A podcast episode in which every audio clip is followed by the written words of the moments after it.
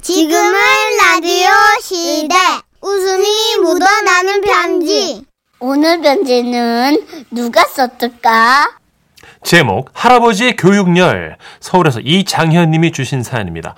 30만 원 상당 상품 보내드리고요. 백화점 상품권 10만 원 추가로 받는 주간 베스트 후보 그리고 200만 원 상당의 상품 받는 월간 베스트 후보 되셨습니다. 안녕하세요. 정선유 씨, 문천식 씨. 방송은 늘 잘 듣고 있습니다. 경상남도 남해에 계시는 저희 조부모님께서는요. 슬하에 다섯 자녀를 두고 계시거든요. 왜요? 아니요 대단하셔서 노력해요. 예, 예. 할 수 있어요. 스태미나. 그중 첫째인 저희 고모께선 올해 나이 64세입니다. 오. 그 옛날 대학교를 졸업한 후 한 학교의 교장까지 하시고 이번에 정년 퇴임을 하셨는데요. 고모께서 진학할 당시 여성 대학 진학률이 10% 언저리였고요. 특히 보수적인 시골에서 여자가 대학 가는 건 쉽지 않았습니다. 맞아요. 그런 상황에서 저희 고모가 대학교에 갈 수 있었던 배경에는 저희 할아버지와 할머니의 노고가 컸는데요. 저희 할머니 할아버지 연상연하 커플이십니다. 할머니가 두 살 많은 동네 누나였대요. 누나 어디 가요? 밀가루 사러. 너 어디 가? 아 학교요. 야, 타. 네? 자전거 타라고. 아나 괜찮은데. 아, 좋은 말로 할 때 타, 마. 네. 할아버지 할머니는 자전거에서 미래에 대한 얘기를 자주 나누셨대요. 아 누나 좀 살살 달리면 아 돼. 시끄럽고 야 우리 어릴 때부터 부모님들끼리 혼사 약속한 거 너 알지? 에? 한눈파지 말고 어 다 크면 누나한테 얌전히 장가와 아나 지금 중2인데 야. 무슨 장가? 공부 열심히 하고 네. 똑바로 대답해 네. 그러게. 어릴 때 했던 약속대로 두 분은 결혼을 하셨고 와 대박이다. 작은 논밭을 갈며 생계를 유지하셨다고 하는데요. 그러던 어느 날 첫째 딸 그러니까 저희 큰 고모죠. 고모가 성적표를 들고 왔는데 공부를 너무 잘했던 겁니다. 아왜 이 반이라는 사람을 갑자기 불러? 큰일 났어 이거 봐 이게 누구 성적표야? 수, 수, 수, 백점, 백점. 야, 이거 누가 이렇게 공부를 잘했어? 아 이게 누군 누구야? 우리 큰 딸이지. 아이고야. 안 되겠어. 우리 큰 딸. 응? 대학 보내자 아유, 여보, 돈이 어디 있어서 대학을 보내? 돈 마련해야지. 어떻게? 당신. 당신 밖으로 놔두는 거 좋아했잖아. 어? 밖에 오래 있다 와. 무슨? 자, 우리 저기 월남 가자. 어? 월남? 그래서 아 이게 진짜 웃으면 안 되는데. 그래서 할아버지가 베트남에 가게 되셨어요. 그때 예. 그 월남전에 참전하면 보통 병사 월급의 수십 배를 받을 수 있었대요. 아, 게다가 할아버지는 어린 시절부터 봤던 동네 누나, 우리 할머니의 명령을 거부할 수가 없어서 월남 가는 배를 타셨던 거죠. 그리고 정말 다행히 다음 해에 무사히 귀환하셨고, 아, 이제는 뭐 농사만 지으면 되겠다 생각하며 편안하게 농사를 짓는데, 할머니가 논으로 종이 한 장을 펄럭이며 뛰어오시더래요.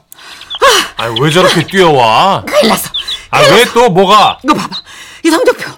우리 둘째가 전교 1등이야. 이런. 아, 왜 또 둘째도 공부를 잘하는데? 여기서 둘째가 바로 저희 아버지세요.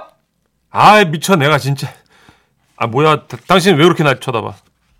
우리 둘째 대학 보내야지. 그- 그래서. 우리 자기 배 타자. 어? 아유, 나, 자꾸 나만 나가! 나는 당신은! 배멀미. 난 배멀미 너무 심해. 알잖아. 당신 한 번 더 나갔다 와. 내일 모레 참치잡이 배 뜬다고 그러더라.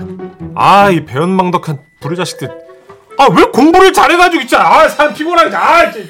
그래서 할아버지는 둘째 아들을 대학 보내기 위해 한국 원양어업의 태동지인 사모아로 가는 참치잡이 배에 오르시게 됩니다. 할아버지는 떠나면서도 할머니께 당부의 말을 잊지 않으셨죠.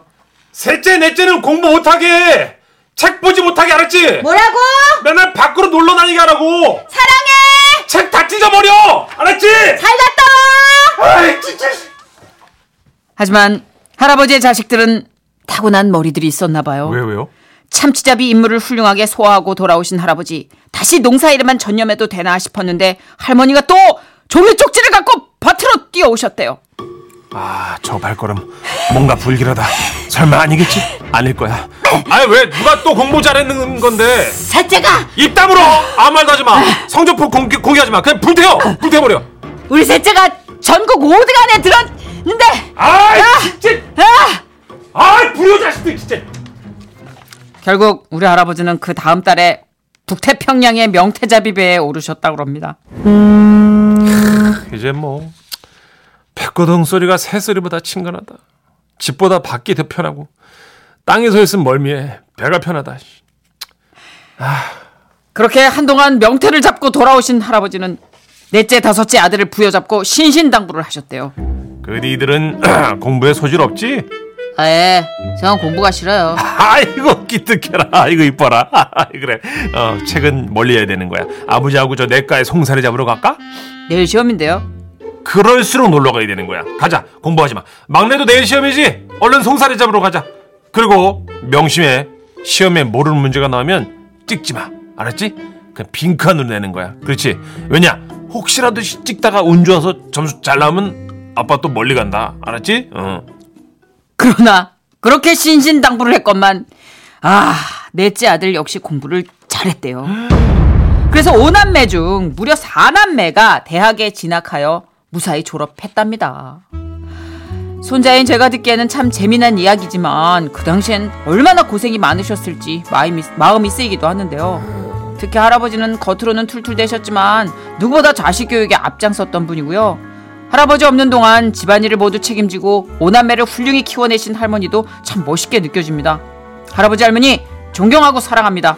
오래오래 저희 곁에 계셔주세요.